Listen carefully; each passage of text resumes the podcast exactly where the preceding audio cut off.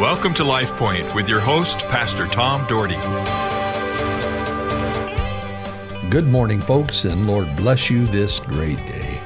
I'm so glad you're listening to Christian radio, as I say often, and I'm so thankful for KBXL 94.1 and for Beth Schaefer, who runs this station. She is a absolute wonderful woman who has uh, got a heart after God, and I'm telling you something, you guys that listen out there, You've got a great owner of a station, and her son Dave is likewise a fantastic guy, and this whole staff. I just love them to pieces, and I love being here and being a part of this great organization. But I love speaking to you, speaking God's word to you. And I'm going to get into God's word. It'll I'm going to talk about a few things, and then I'm going to read some scripture. Well, I've got a two day thing I'm going to share with you, so we'll we'll see where it goes. But Let's pray. Lord, we love you. We give you praise and thanks. We are so grateful for all you do. We're so grateful that we could celebrate Easter and celebrate your resurrection. God, you have touched our lives, and I thank you for that in Jesus' name. Amen.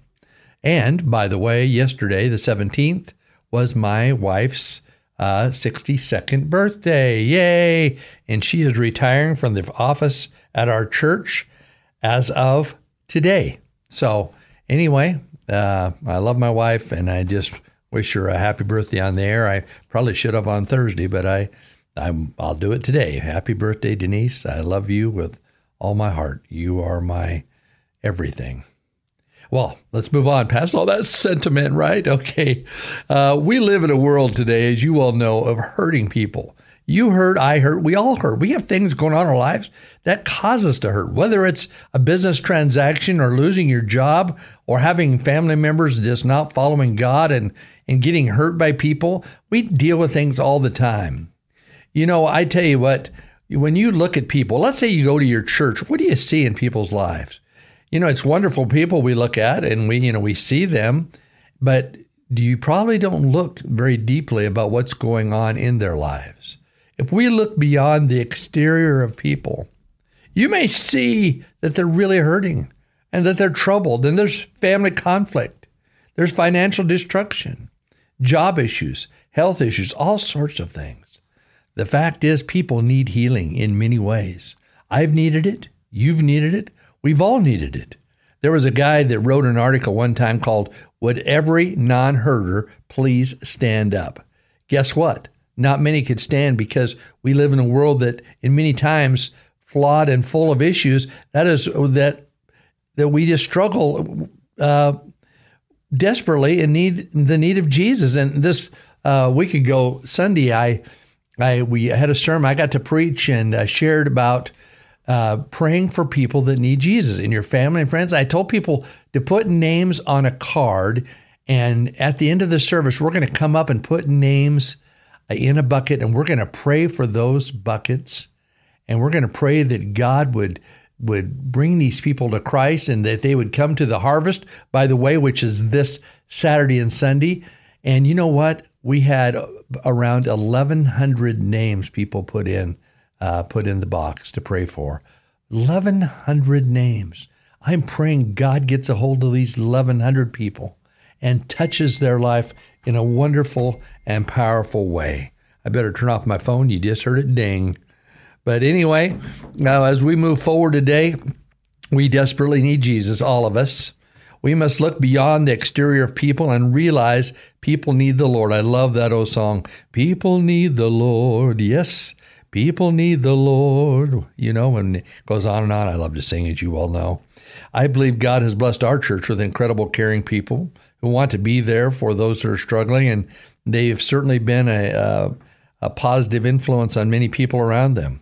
But the greatest way to break free is to bite the pride bullet, allow people to love you and pray for you. See, so many times we don't want people to know that we've got issues.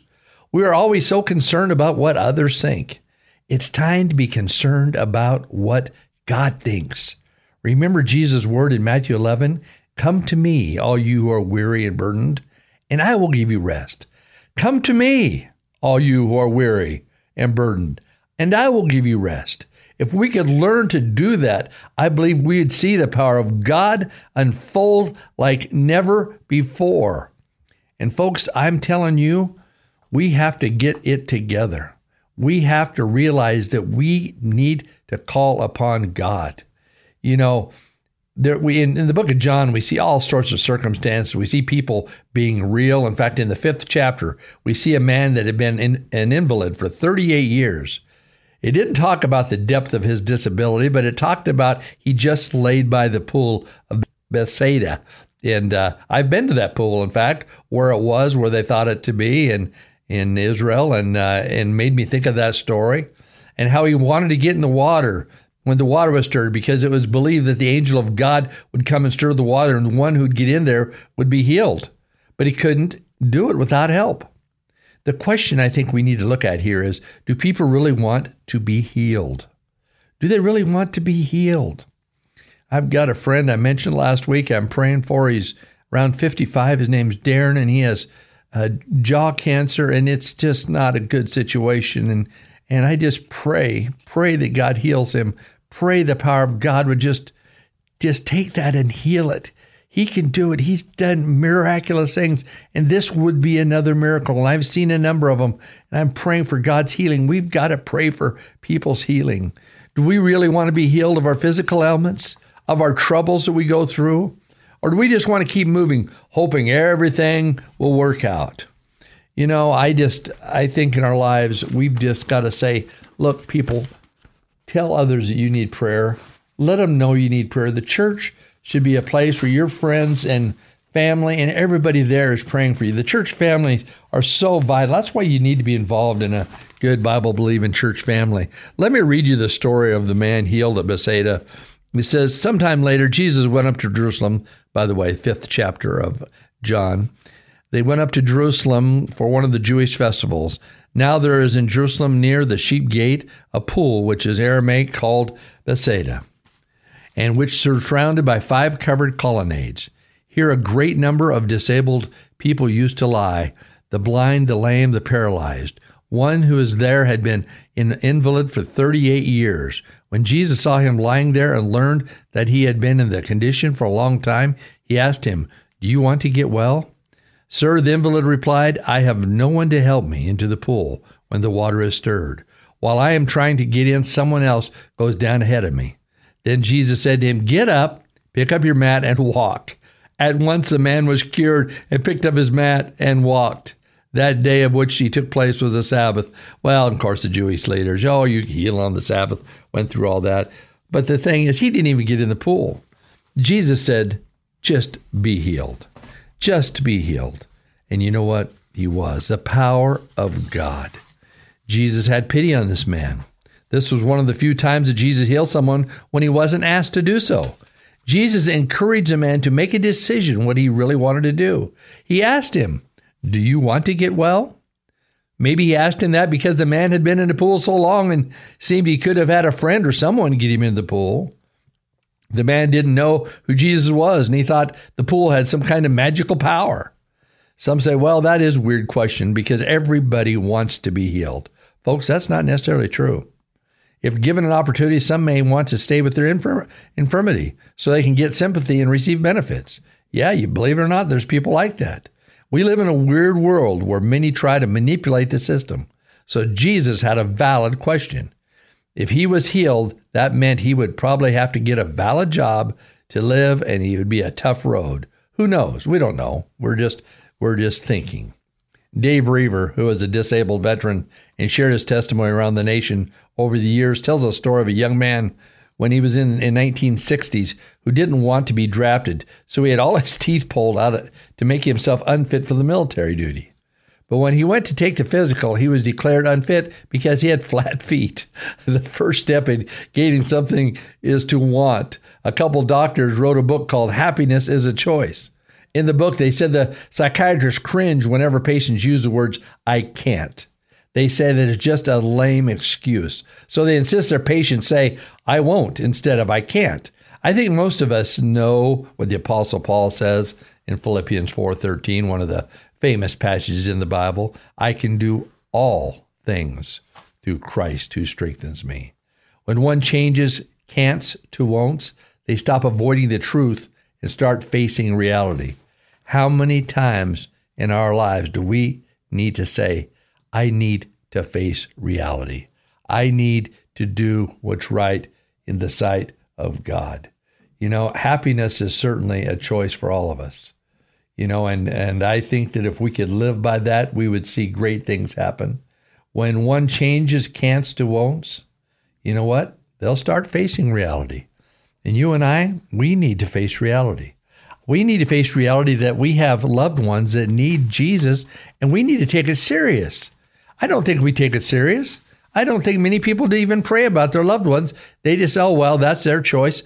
Folks, we got to pray about these people that need Jesus. We should be filling our church with people that need Jesus and uh, get them saved, get them baptized, get them on the right track and help them. But They need you. That's why this Harvest Crusade this weekend is so big.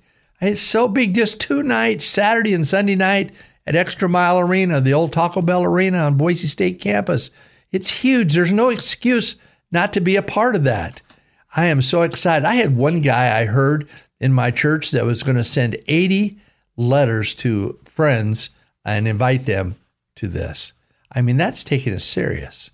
That's taking serious because what we want is we want people to know Jesus. And Greg Laurie. by the way, Greg Laurie, I'll be interviewing him later this week.